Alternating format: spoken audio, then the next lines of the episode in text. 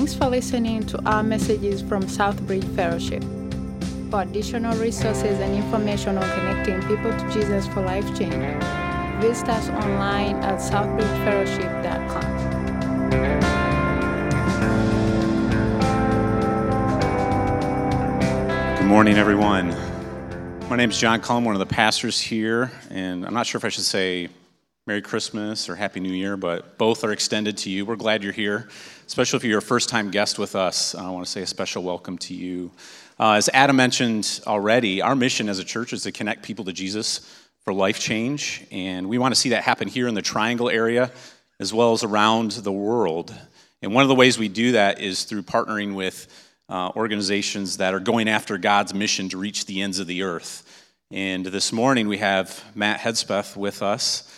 Um, as a reminder, uh, Matt and Misty were members of Southbridge back at the beginning before the Lord called them to Panama to combat the orphan crisis there. And uh, since that time, they started Hearts Cry Children's Ministry, have been uh, doing everything from helping the government change uh, Panamanian law so that kids can get out of institutions into forever homes, to um, working with adoptive uh, families pre and post adoption, all for free, as well as uh, ramping up here uh, to open uh, Casa Providencia, the special needs orphanage, really a first of its kind in Panama. So we're glad you're here. We love you guys and love to hear an update um, from you on the ministry and how things are going. Yep. Good morning, everyone. I'm used to the Panamanian heat and humidity, so I could barely make it from my car to here. It's actually not my car. Uh, I'd like for you guys to note when you leave today, we, from our last, from this recent fundraiser we just did, we were able to get the Casa Providencia handicap bus. So I've got a, a short bus out there with the lift, and it's got Casa Providencia all over it. So um, I'll offer bus rides. It's like five dollars a head, but we just go around the neighborhood. Um, and uh, but yes, I want to give an update. Uh, first of all, I want to say thank you so much for you guys supporting us. We cannot do this work without you. We've been down there nine years. Uh, we are turning into real jungle people, and we've got jungle kids, and um, we actually have one on the way. Misty's pregnant. And we forget how many weeks now. Uh, things have been so crazy. Uh, it's probably 23 weeks or something like that. Pray for that. Um, but we've had a very good year with getting a lot done to get Casa Providencia open. We're at the point where we can actually open it. We're we are a little short of the funding we need for the operational budget to begin it's, it's a lot. I mean, it's a big, uh, big project, but God has already provided so much, and I know He'll provide the rest. You can pray for that or give toward that. Um, but also, uh, I wanted to let you know that family services, we've been able to help kids this year get placed in adoptive homes. And this government down there right now has, has been one of the hardest ones to work with. Yet, still, because we've established ourselves before, only by God's grace, we are able to help place kids. And so I would also, one thing I want to specifically ask for you to pray for we're about to open Panama's first special needs orphanage and therapy center. It's a huge facility, it's the only thing like it in Panama. Special needs orphans are literally tied down to their cribs in overcrowded orphanages day in and day out, right now as I'm speaking. And there are hundreds of them that need Casa Providencia. We are right now actually I'm going back to Panama in a week from today, and we're going to sit down with the government and select those first 15 kids. Pray for us as we select those first 15 kids, please. These are, these are children that are treasures that we're going to, you guys are also going to pour into. I mean, this is going to be awesome. So these are kids with uh, mostly cerebral palsy. They have trachs, G tubes, and wheelchairs. I mean, pretty severe uh, and combinations of disabilities but uh, God wants to bring out the treasure that He's placed and hidden in them. Right now, no one can see it because they're staring at their crib bars day in and day out. But we're going to bring out all that, let them know who Jesus is, and then just sit back and watch. But we're going to provide all the best therapies and education, medical care. but yeah, there's a lot. But I just, I'm so thankful that Southbridge has come down and helped out. And just every year, multiple times, I mean, it's, it's unbelievable the support. And I just want to say thank you so much. Yeah, yeah. So we're going to pray right now. Um, and just to encourage you, church family, to continue to pray for them, lift them up, reach out to them, send them an email of an encouragement, let them know you're praying for them. Uh, just want to encourage our body to continue to hold the rope well here in the States as they're down there um, pursuing God's mission to care for the least of these. So, I got one more thing. Okay. Yeah. Misty texted me, and um, I think she. She's sick. Like, there's a rough Yes, night, so. it was, uh, so this is this is connected. So we, Misty's not here, and she won't be here for the next service either. She was up all night uh, with our, our son Isaac, who's four. He's autistic, pretty severely autistic. He's nonverbal, um, still not sleeping through the night. And wow, you know, it's, he is amazing. He's just a wonderful kid. But please pray for us with that. We're, we're in a country where we don't get the constant flow of different therapists coming to our house that speak English. And um, yeah, so please pray for our son Isaac to start talking soon and sleeping through the night. All right, let's pray. Heavenly Father, we thank you for um, the opportunity to be here this morning and, and worship you. Uh, it's a gift to be here and um, to be with other believers, to hear from your word, to sing songs to you. It's because of your grace and goodness. Um, thank you for my friends Matt and Misty and their dear, dear family. And grateful that they could be here this morning and just pray your continued provision and um, care for them, that they would continue to press into you and that your your presence would just be um, very tangible in their lives.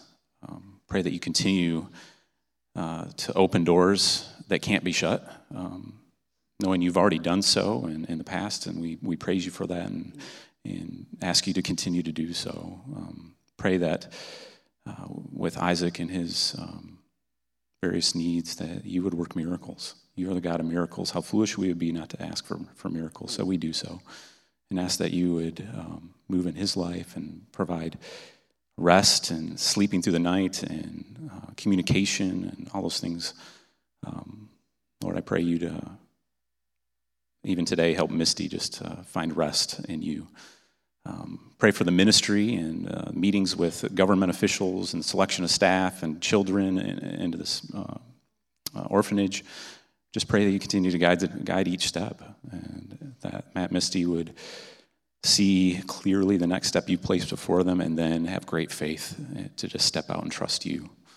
So we thank you and praise you and look forward to what you're going to do in, in the days ahead. It's in Christ's great name we pray. Amen. This morning we have um, Pastor Horner back with us to share from God's Word, really a timely message um, around the idea of prayer um, because we as a church family are um, in the new year going to be entering a season of prayer and fasting. Uh, Pastor Scott will be unpacking more of that next week, but here at Southbridge, we don't want to manufacture something of, of our own volition or will. We really want to hear from the Lord. And so in the coming weeks, we're going to be just pausing and seeking the Lord and, in His wisdom, and, and we really want to hear from Him. So, Pastor, please come and share. Well, Pastor Scott's going to be very shocked to know that I broke into his computer and stole his sermon from next week. So he's going to have to really work hard when he gets back. no, no, it's exciting. He talked to me about the, uh, the whole theme of prayer that's coming up, and it's an exciting thing to think through. What is it that God does in response to our praying? Reminded just in recent days of, of how sometimes we, we ask questions and we, we present things, but then we have no interest in, in the answer. Uh, our four year old, Matt, he is sleeping through the night, but sometimes you wish maybe he would sleep during the day every now and then. And uh, he would come up, Papa, Papa, could you come play with me? You know, and I'm thinking, no, I don't want to do that. You know, crawling on the floor. And, and the bottom line is, he's not really wanting me to play with him. He wants me to come and play alongside of him, right? And so that's really the issue. So he said, Papa, would you come play with me? Before I can even fashion a response, he's already doing it, right? He's already going ahead and doing his thing, and he's got his little cars. As a matter of fact, I've not seen him one time in the last three and a half years since he was old enough to do it when he didn't have Matchbox cars, one in each hand which is tough when he's eating. But, uh, you know, just fa- face plant. But he's, he's serious about this stuff. Uh, uh, some of you moms here this morning, you have daughters or, or sons who are getting ready to come to church, and they ask you, hey, should I, should I wear uh, the, the leggings or should I wear pants or, or should I wear a skirt or, or what? And they're just talking to themselves. They don't really think of what you really think about that at all. They're just saying it. Mama, don't look at your daughters like that. But anyway, they're asking, but they really aren't interested in what your response is. They're just actually talking out loud what they're thinking in their brains, but they haven't really connected their, their asking to anything that they expect by way of response. Well, the passage we're going to look at this morning suggests to us, with several others that we'll, we'll look at along the way, that we don't ask expecting God to say anything. We just prayed, and John prayed for Matt and his family, and, and, and some of us were hearing the prayer and saying, Yeah, that's a good thing to pray. Is God going to do anything about that? No, I don't really think so. I, I think Isaac's still going to be waking up all through the night, and there's not going to be any change. And somehow or another, those 15 kids have been identified in Panama whether we pray or not, they're still going to get placed. Uh, somehow or another, the government's going to be favored. We, we just, we're not really praying, expecting God to do anything. Now, does that seem harsh? I, I, I don't mean it to sound harsh, but, but the reality is a lot of times we're like, Papa, play with me. If you don't, I'm going to play anyway. I'm going to do what I'm doing and I'll go about it, but I don't necessarily need you to be able to do what I'm going to do. In James' letter, he says this If any of you, this is in chapter 1, beginning verse 5, if any of you lacks wisdom, let him ask God, who gives generously to all without reproach, and it will be given him. But let him ask in faith with no doubting, for the one who doubts is like a wave of the sea that's driven and tossed by the wind. For that person must not suppose that he will receive anything from the Lord. He's a double minded man, he's unstable in all his ways. God protect us from being that guy. So let's pray together and ask Him to show us how we can process this, how we can think through what it is that, that He wants us to do with prayer that will make it something more than just a perfunctory act of the Christian duty and the discipline of a daily walk. Well, did you pray? Did you read your Bible? Yes. Did you do either of them well? And did you do them for the Lord or just to say you did? And so we want to ask God, I need the wisdom to know how to do that. This, this is the last day of 2017. I, I'm not this resolution kind of maker, but maybe I really need to be to resolve to be a, a man of prayer in the coming year. So let's do that now. Father, open our eyes to see whether we're the ones this morning who are supposed to take this message and do something specific with it. Lord, as I've been praying through this morning, would, would, there be as many as 20% of the people today who hear this message who do something tomorrow morning, even perhaps this afternoon or tonight, to take the lessons of Scripture to heart? and to not pray the way they've always prayed as a result of you speaking through your word this morning. Lord, it'd be great to expect 100% to do it, and we could pray that, and, and that, would be, that would be okay. But, but Father, maybe my faith is small, but Lord, if, if, if let's just say 20% of the folks here today, including me, would take these lessons to heart, Lord, what a difference it could make with a group of people who believe you and are not unstable in our ways and are not double minded, but actually believe you and take you at your word and hold you to your promises. Lord, you're faithful and you want to do what you've promised you'll do.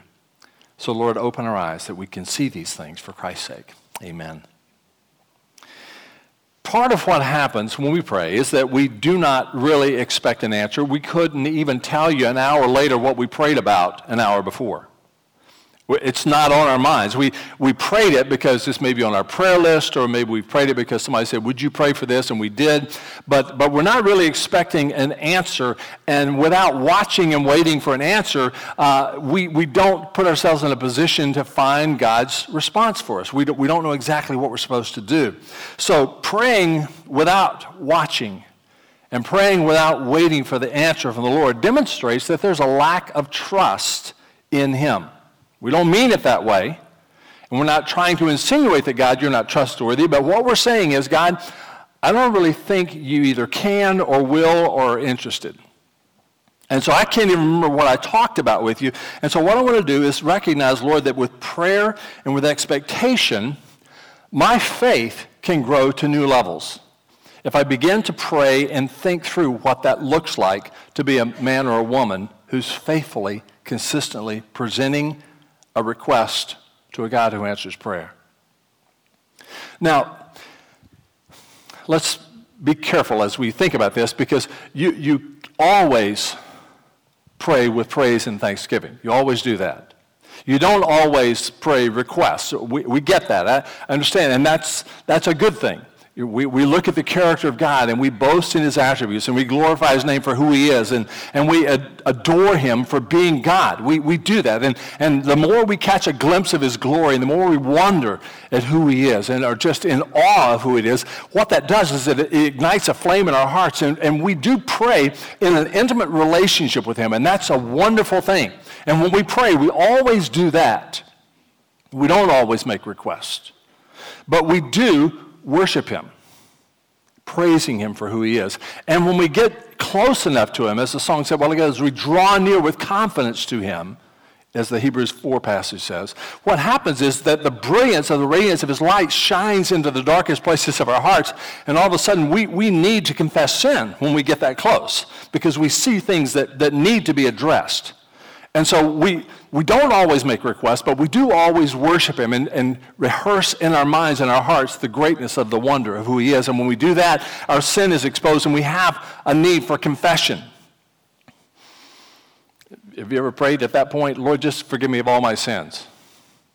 I would. Could you name one? You got any particular in mind? Oh, just all of them. In other words, you don't have anything that you're really repenting of. You're not really serious about this thing. Maybe you can draw a little closer, and the brightness of my brilliant radiance will shine further into the hearts than you want, and you'll see some sin. But we do need to confess sin. That's a part of our prayer life. So we, we worship Him, we praise Him, we, we confess our sins. And then when we've done that, then there's this matter of supplication or requests or intercessions and things that we ask for from God. That's the part I want us to talk about this morning. Not as if that's the only part of prayer. Please don't get me wrong or misunderstand what I'm saying. That's not to be dismissed. But we do want to talk about today what happens when we do ask and we do make our requests known to God. What happens when we wait and expect God to respond? Prayer often does make those requests, but it often does not wait for answers doesn't watch for answers.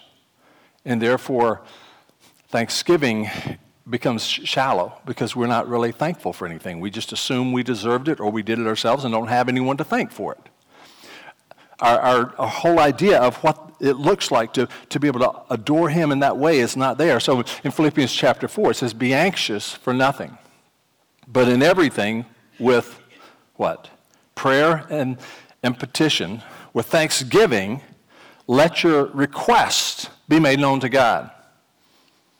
And then the peace of God, which surpasses all comprehension, shall guard your hearts and minds in Christ. You make your request with thanksgiving, and then watch what God does to bring peace that will guard your heart and give you a sense of, of wonder at who He is. So there are some basic affirmations that we want to make about this kind of praying, this biblical praying. One is that, that God does hear the prayers of His people.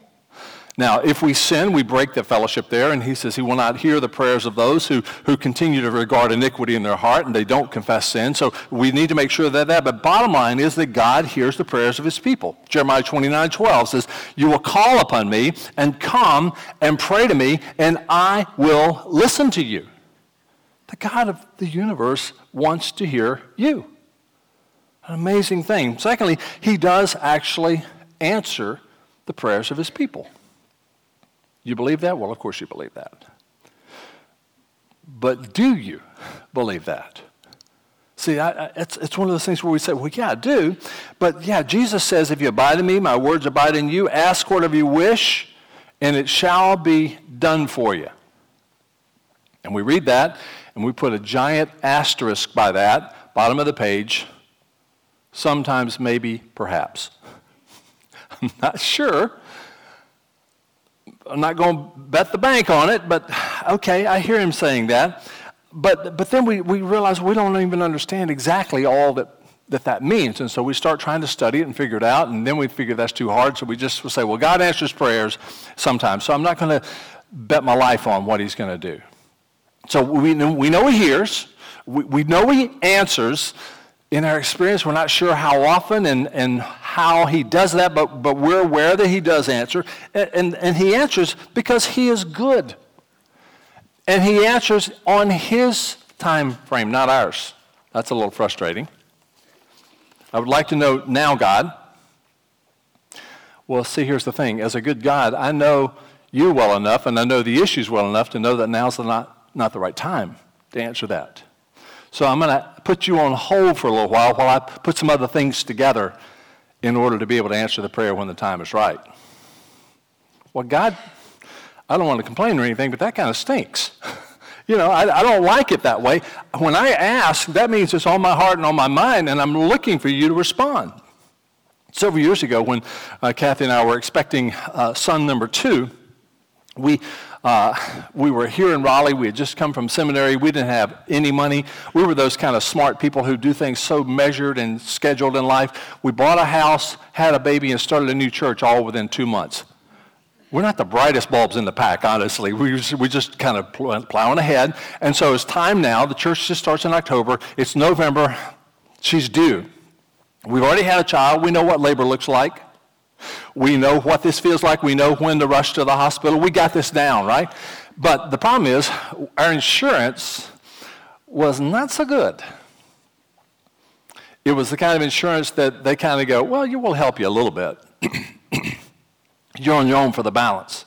And so we had started praying, God, we would love to have this child paid for before he gets married.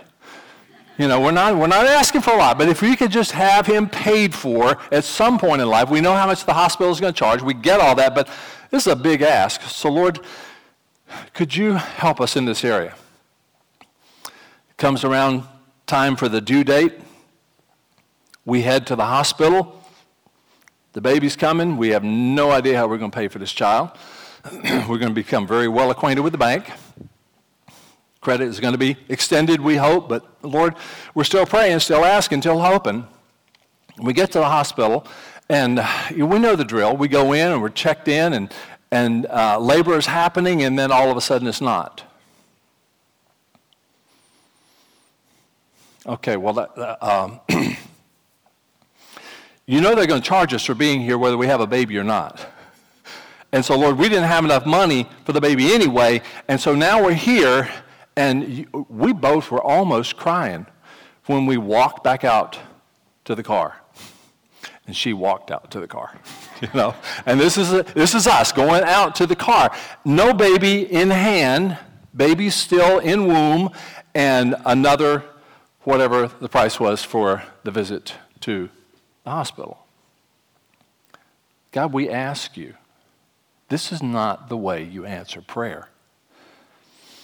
Following Sunday, still no birth. Uh, after church is over, we're, you know, we're meeting in an elementary school at the time, and, and after church, um, the treasurer handed me a, uh, something. I thought it was, you know, an expense check or something from the week before, and, and so we get home, and I didn't even open it. It was in my Bible, and the next morning, open Bible for the quiet time. This is Monday morning, and I opened it up, and uh, there was a check there, and I thought that would be the case, but I, I looked at it and went, whoa, whoa, whoa, whoa, what is this?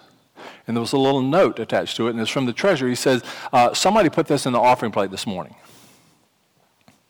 And there was a note in there that says, We just moved here from Jacksonville, Florida. We haven't found a church home yet. We've been out of a church home for about uh, six or eight months, and we've got additional tithe, and we believe the pastor and his wife, from what we can see, might need this help.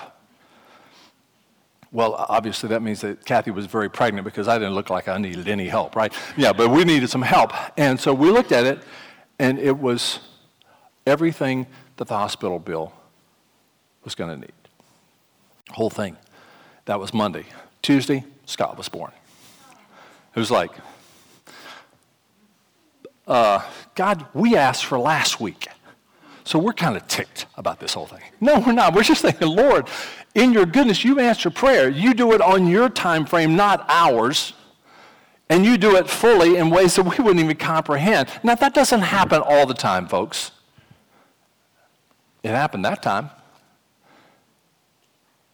God answers prayer because He is a good God. He is a faithful God. He always relates His promises to His, his Word, and His Word gives us the confidence that we can come to Him with our requests and make them known to Him. And as the God who is, who is good, who is faithful, who is also able to do all things that He says, because He is sovereign God, all powerful, we can trust Him.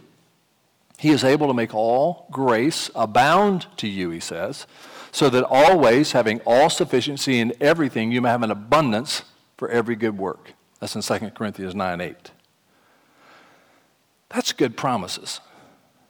So God says, I, I do answer prayer. But He says, I also want you to understand something. I delight in the prayers of my people. I love to talk to you. I, I love it. I, I just love talking to you you know, when we get to heaven, you want to go, why, God? why did you want to talk to me? Why did you want me to talk to you? You know every thought that goes through my brain. You already told me that. You know everything about me. You know things that are going to happen to me the next minute that I don't have any idea about. Why in the world do you want to talk to me? Because I love you and I care about you and I enjoy spending time with you. I delight in the prayers of my people.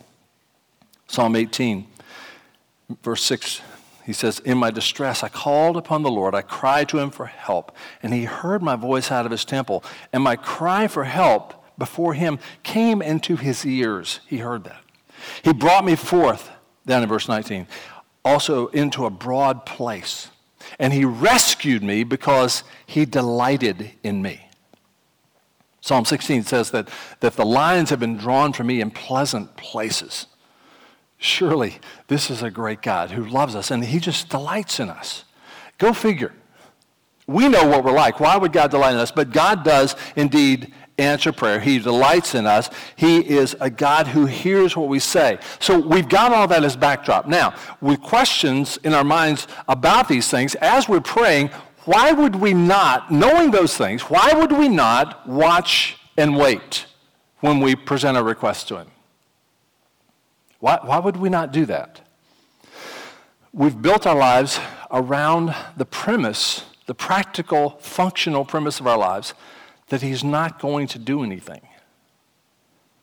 And so, therefore, our prayer lives are an incidental sidebar, occasionally practiced with superficiality, unless we actually watch and wait. Now, there was a Puritan writer named Thomas Goodwin, and he wrote a little treatise called The Return of Prayers. Talking about the, we, we pray and then there's a return on our investment. What is the return? He says the problem is that we have prayed without watching. We've prayed without waiting. We've prayed with no expectation. We're praying as if there were not going to be a return for our prayers. And he listed seven problems, and this is not original to me, so I want to make sure you know up front. I didn't come up with this stuff. This is good old Puritan stuff. But he says there are seven problems we face when we pray without watching and waiting for the answer. First of all, we doubt God's word. This is a Bible believing place here at Southbridge. I, that's why our hearts were knit together when, when Scott and the team of you guys started this church years ago. Uh, we, we saw a kindred spirit because we love God's Word. But if our prayer life is characterized by that which does not wait and watch, well, we're, we're in essence saying whatever affirmations we make doctrinally about our faith and trust and confidence in the Word of God, what we're actually saying with our lives is we doubt that He's going to be true to his word. Job says it this way What is the Almighty that we should serve him? And what profit should we have if we pray unto him? What is the big deal, he's asking. In other words, he's just doubting that God is God, that God speaks, that God has something to say to us. Any prayer offered in the name of Christ has the promise from God that he will indeed attend to that prayer and he will answer that prayer. Sometimes he doesn't answer it the way we want to, but God does answer our prayer. So go ahead and ask, he's saying. 1 John 5, he says in verse 14, this is the confidence that we have before him. If we ask anything according to his will, he hears us. And if we know that He hears us in whatever we ask, we know that we have the request which we have asked from Him. We watch and wait for that to happen, or we don't watch, we don't wait, we don't expect, and thereby we doubt God's word. We doubt that He's telling us the truth. We doubt that He's going to keep His promise. Ooh, if you got a second point, that one's a little convicting. Okay, let's move to the second one. It's not much better. We treat God as if he were not truly God. We, we, we look at him and, and we recognize that people from all around the world are bowing down to their little deities. They're, they're bowing down to their little carved idols or whatever else. We were in Kathmandu several years ago and went to two different major, major temples. One was the Buddhist temple that was sort of the, the head Buddhist temple in the world, and the other was the head Hindu temple in the world, both in Kathmandu, Nepal. It was, it was absolutely atrocious. It, it, was just one of those things when you go by there, you just, you just get the willies. You know what I'm talking about? That's a good theological term. You get the willies. And, and there's just the sense of, of this monk walking with his prayer box and walking around the rings of this giant, giant temple. And he's doing this all day. He's doing this, he's bowing down and getting on his face and, and then doing all this stuff, bowing down to his, his little idols and how he's doing it and all these little idols everywhere in the Hindu temples. And it's just atrocious watching what's going on here. And, and those who make their gods will be like them, it says in the scriptures. They're, they're bowing down, and they're not really expecting anything to happen, but they know that this is the ritual that they have to go through. This is the, the process as they're praying daily without expecting anything from that little deity. How are we different if we're expecting God to be no God?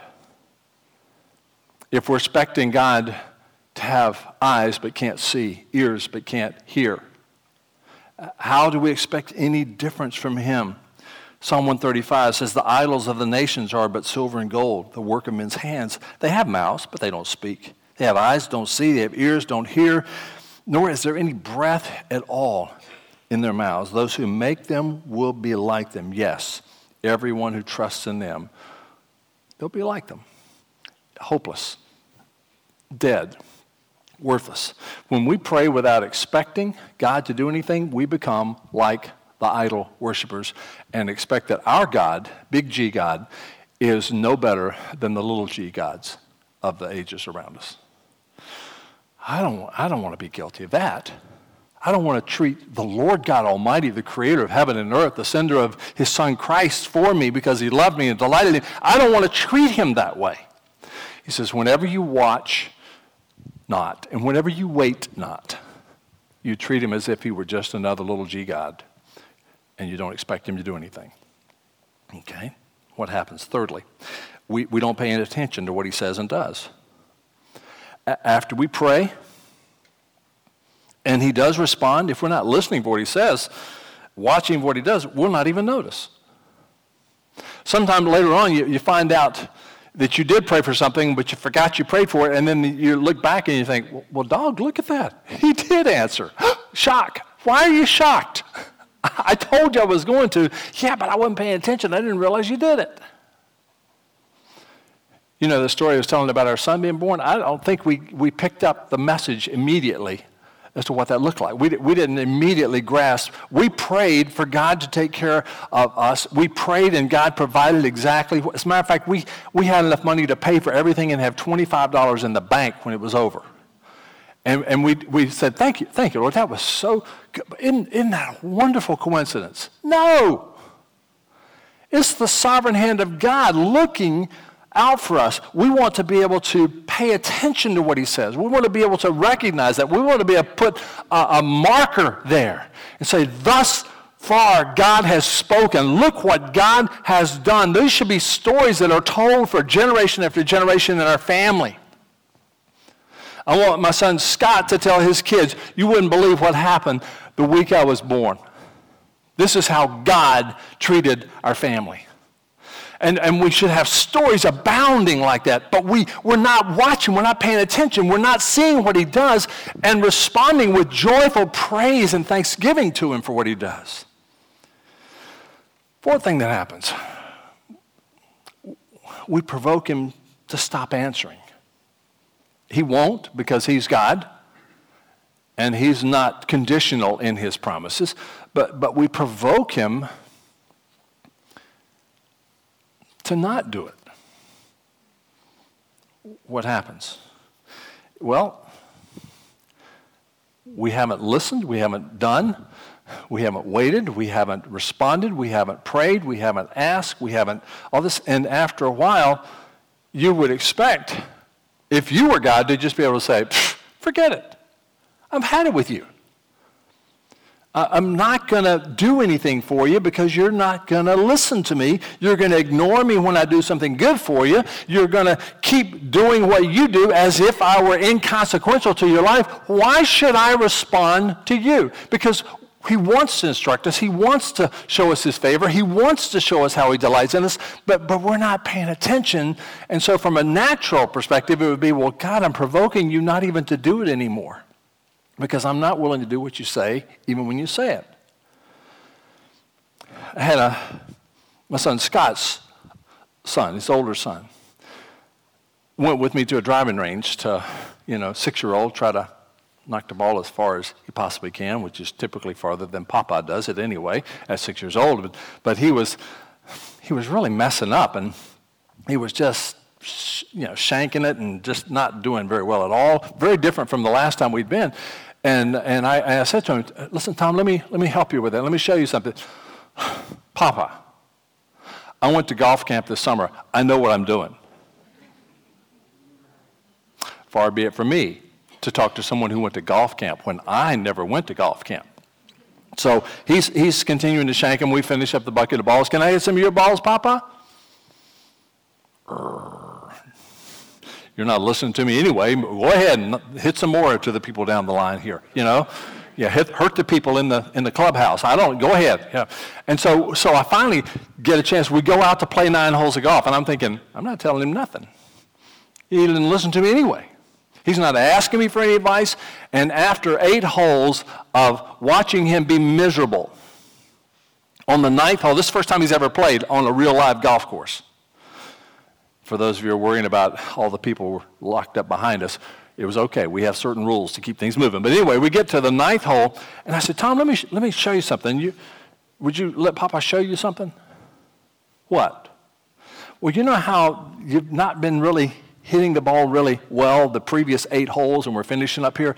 Let me just show you one thing that might help you. And, and okay. Thinking like, whoa, he's going to let me actually show him something. And he might even do it. And so I showed him something about his grip.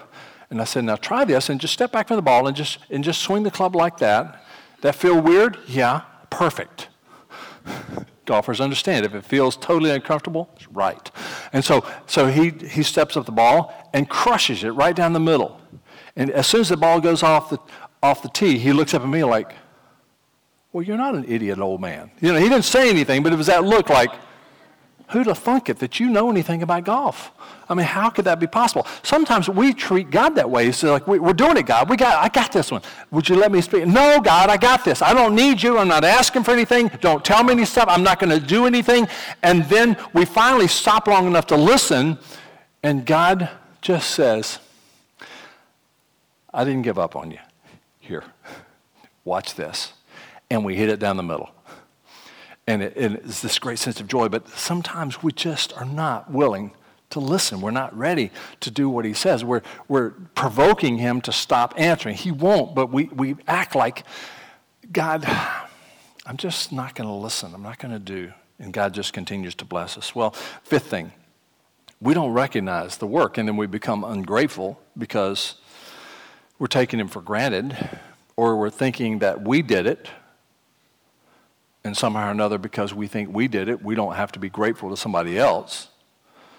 And so we puff up ourselves and we bring God down, and so we don't have hearts of thanksgiving. Uh, six, we, we miss the display of God's character in what He does, the magnitude of what God does, the wonder, the splendor of His characters on display. Psalm 40, verse 5, it says, Many, O Lord my God, are the wonders you have done. The things you have planned for us, no one can recount to you. Were I to speak of them, there would just be too many to declare. Sometimes in a, in a church gathering or a, a retreat setting or in a Bible study in a home or something, it's like, well, tonight we're going to give you an opportunity to just share a testimony of what God's done in your life. You been in those meetings? Somebody tell a story of what God's done in your life. I can almost count on it. Half of the stories are going to be decades old. I just thank God that He saved me 37 years ago. Well, I thank God for that too, but hadn't He done anything lately? Is there not a more current testimony of God's faithfulness in your life than one 37 years ago? What is going on here?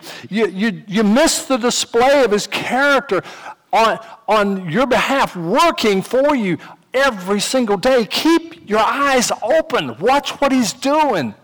Pray in such a way that you're asking and then you're seeing His hand work. And sometimes realize that you're not praying, but Jesus is interceding on your behalf, and God does stuff for you that couldn't possibly be attributed to anything you did. It's just God going, Here, bless you. I don't deserve this, Lord. He's going, Yeah, I know. You don't deserve anything except condemnation. And I took that and put it on Christ. So here's some more grace. We want to be able to get to the place where we can see the display of his character at work in our lives. Seventh, we lose out, really. We lose out on all the joys and the comforts of just watching him work and being able to just see him do stuff and we just go, scratch your head in amazement. God, that was awesome. God, that was absolutely amazing what you just did there. If you've lost the sense of expectation, and if you've stopped watching and waiting, it's good right now to be able to say, Lord, I don't want to enter 2018 the way it was this past year. It may have been that way for decades. But I don't want to go another day praying without expecting asking without believing. Being a double-minded person double-minded person who is not having because i'm not asking but then when i ask i don't ask in faith and so i'm not believing or trusting you to do it and so therefore lord i'm not really invested in this thing. I, I don't want to live that way. And i don't think any of us want to live that way. When god has said to us that's not the normal christian life. That's not the way it's supposed to be so up the game. Change something. Alter the schedule of your day. Maybe in 2018 you're not supposed to read through the Bible next year. That's blasphemy to say such a thing. Oh.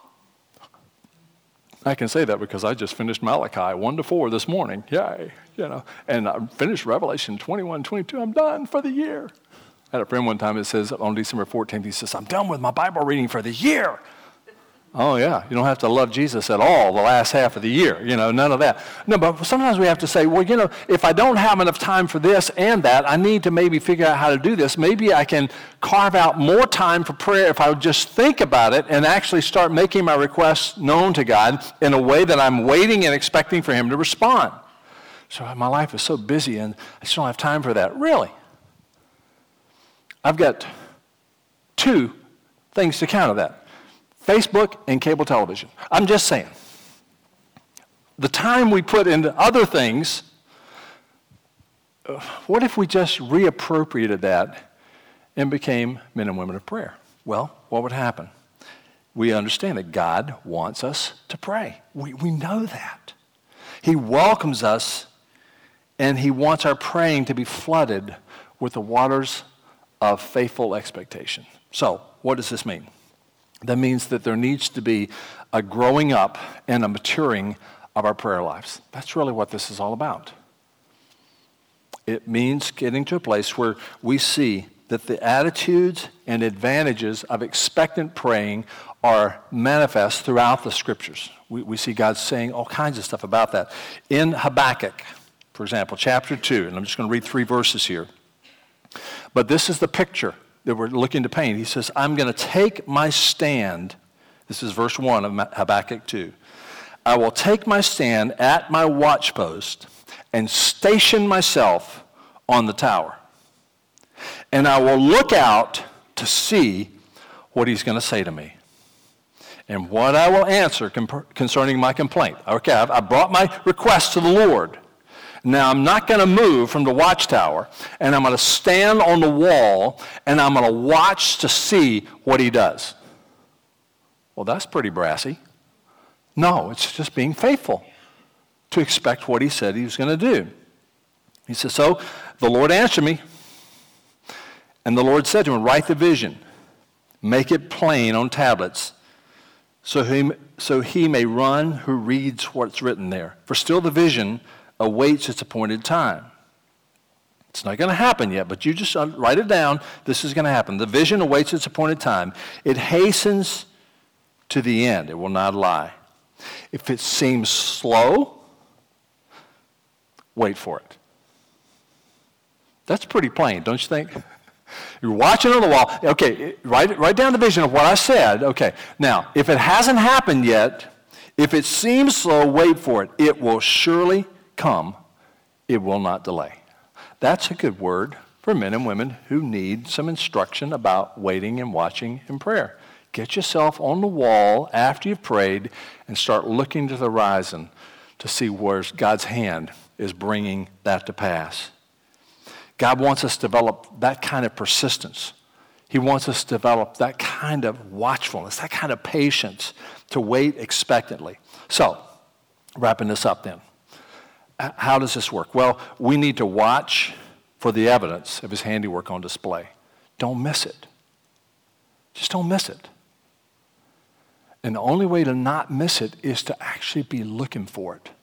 Kathy and I went out a couple of weeks ago to see the big meteor showers. You didn't see a blooming thing. I mean, we sat there and we were looking. I mean, you know, we thought, well, where are they supposed to be? Some of you are going like, oh, you missed it? It was awesome. Don't even tell me. Uh, but we looked and we were out there for like an hour. And we were not seeing anything. So we moved to another location. And we parked out beside a golf course we could kind of look there. And three people came out and said, Can we help you? What are you doing? And we're going like, We're just watching for the stars, meteor shower. We're like, so you're basically not a terrorist. No, no, we're, we're just looking for that. We didn't see a thing, but we were watching expectantly. Somebody saw him. Did anybody here see him? You rascal. Where were you? Yeah. But anyway, we, we missed it, but we were looking. Station yourself where you can see. Get a place where you can watch for the evidence of God's handiwork on display. You'll not be disappointed. If you start looking with expectation to watch for God's hand at work, you're going to see it.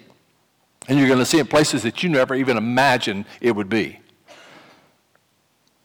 Watch for it. See the evidence of his, his work on display. Secondly, wait for a vision of his plan at work. He says, now write the vision down. That's what he told the guy in the back. He says, write this down as to what's going to happen. It may be a long term vision. It may not happen for a long, long time and, and you may have a lot of short term expectations. Don't be discouraged. Don't stop waiting. The delays are not to frustrate you, the delays are to allow me to work behind the scenes the things that I am doing to make it the best it could possibly be. So don't take a half baked answer to prayer when I'm working out the whole scheme. You look for the vision of my plan at work and then trust me for it. And then walk in the life that you have now toward the vision I've given you. The promises are in my word. In a book on prayer, Puritan prayer, it's called The Valley of Vision. Some of you probably have used this. It says, May I not instruct you, God, in my troubles, but glorify you in my trials. God, here's the way I want you to get me out of trouble. Boom, boom, boom, boom, boom. And we tell God what to do. God's going, Thank you so much. I was God. I didn't have any idea how to fix that. Thank you so much for helping me. So I can go ahead and work now? Yes, God. Now I'm giving you instructions. Go. Don't wait another moment. Go do what I said. God's going, no, no. How about if instead of you instructing me in your troubles, how about if you wait for me to unfold my plan toward moving you toward the vision that I have for you. Wait for the vision and then trust God to move you in that direction. And then move on ahead.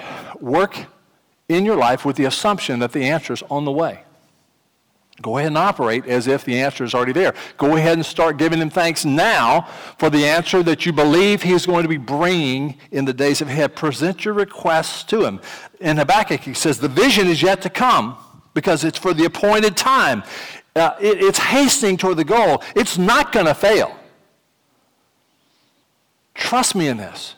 Wait for it. Though it tarries, wait for it. I'm going to certainly come and I'm not going to delay.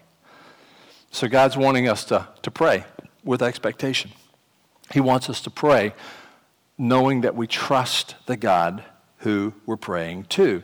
He's asking for us to ask him for things and then believe.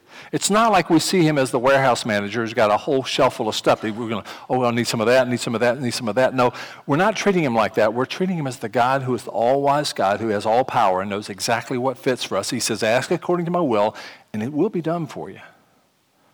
Trust me in this.